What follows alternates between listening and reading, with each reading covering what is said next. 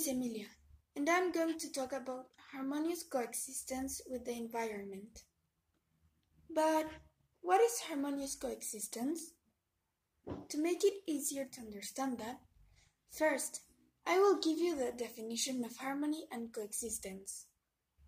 Coexistence, according to the Cambridge Dictionary, is the fact of living or existing together at the same time or in the same place.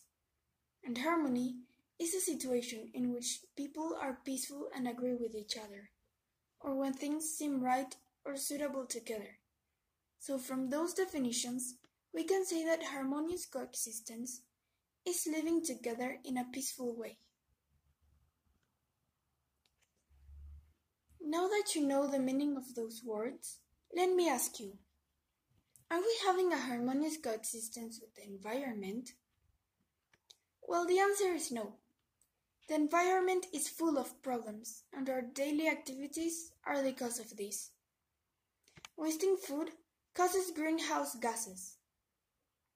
Plastic materials that we throw away end up in the ocean, where, where it kills a lot of animals.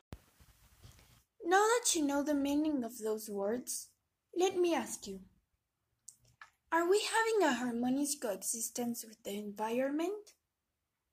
Well, the answer is no. The environment is full of problems, and our daily activities are the cause of this. Wasting food causes greenhouse gases.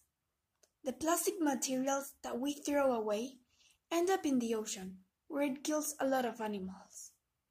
Agriculture is one of the main causes of deforestation. Motor vehicles and industrial sources contaminate the air.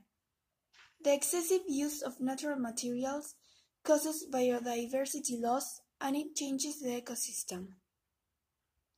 All of these problems contribute to the global warming. Our actions aren't just affecting the environment.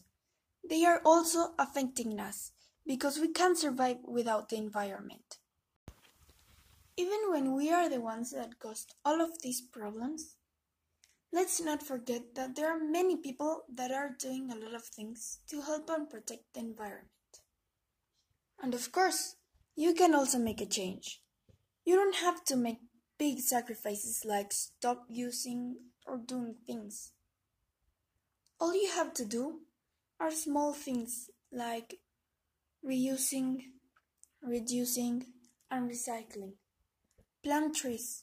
Don't buy things you don't need. Start using bicycles instead of using cars. Inform others about the situation. Volunteer in cleanup communities.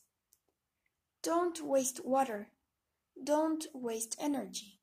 Use eco-friendly light bulbs. Start using cloth bags for shopping, and many more other things. It doesn't take a lot to help the environment.